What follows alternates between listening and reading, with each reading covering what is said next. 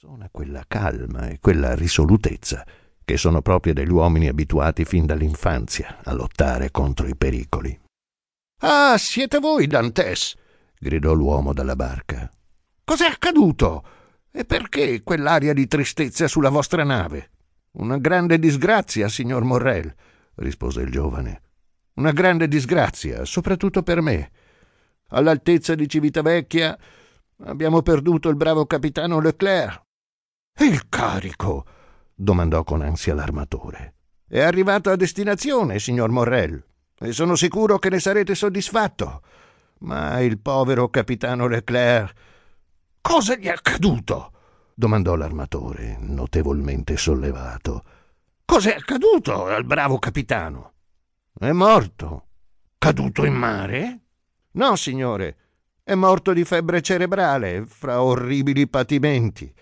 Poi, rivolto ai suoi uomini, il giovane gridò: Olà! Eh! Ciascuno al suo posto per l'ancoraggio! L'equipaggio obbedì.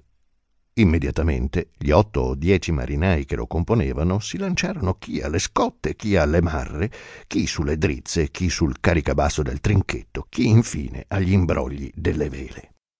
Il giovane marinaio lanciò una rapida occhiata all'inizio della manovra e vedendo che i suoi ordini venivano eseguiti, si rivolse di nuovo al suo interlocutore.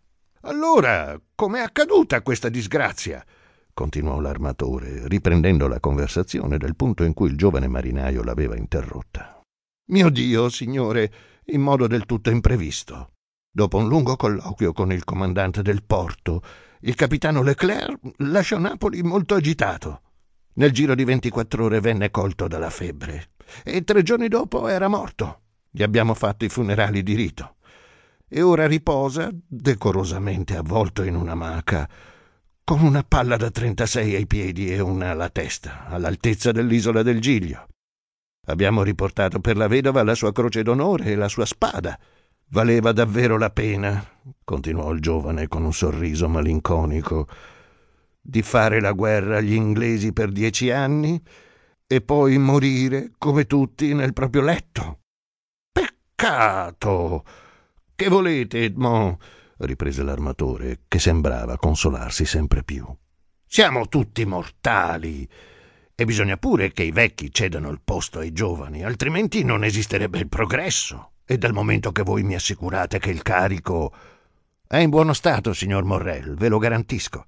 È un carico che vi consiglio di non cedere per meno di 25.000 franchi di guadagno. Poi, appena oltrepassata la torre rotonda, Attenzione a caricare le vele dei pennoni, il fiocco e la randa. Fate attenzione! L'ordine venne eseguito quasi con la stessa rapidità che su un bastimento da guerra. Ammainare e caricare dappertutto!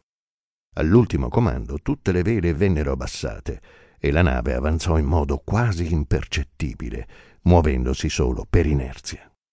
E ora, se volete salire, signor Morrel, disse Dantes, vedendo l'impazienza dell'armatore. Ecco qui il vostro contabile, il signor Danglars, che esce dalla sua cabina. Vi fornirà tutti i chiarimenti che desiderate. Io devo sorvegliare l'ancoraggio e parare la nave a lutto. L'armatore non se lo fece ripetere due volte. Afferrò una gomena che gli aveva gettato Dantes e con un'abilità che avrebbe fatto onore a un uomo di mare, salì gli scalini inchiodati sul fianco sporgente del bastimento, mentre il giovane, tornando al suo posto di secondo, cedeva la parola a colui che aveva annunciato con il nome di Danglars e che, uscito dalla sua cabina, si stava avvicinando all'armatore.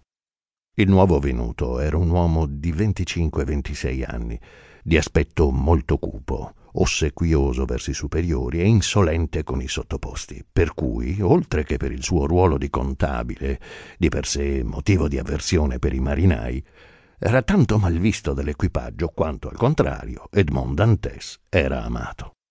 Ebbene, signor Morrel, chiese Danglars, siete già al corrente della disgrazia, vero? Sì, sì, povero capitano Leclerc. Era un uomo bravo e onesto, e soprattutto un eccellente marinaio, invecchiato fra cielo e acqua, come si conviene un uomo incaricato degli affari di una casa così importante come la Morrele figlio, rispose Danglars. Ma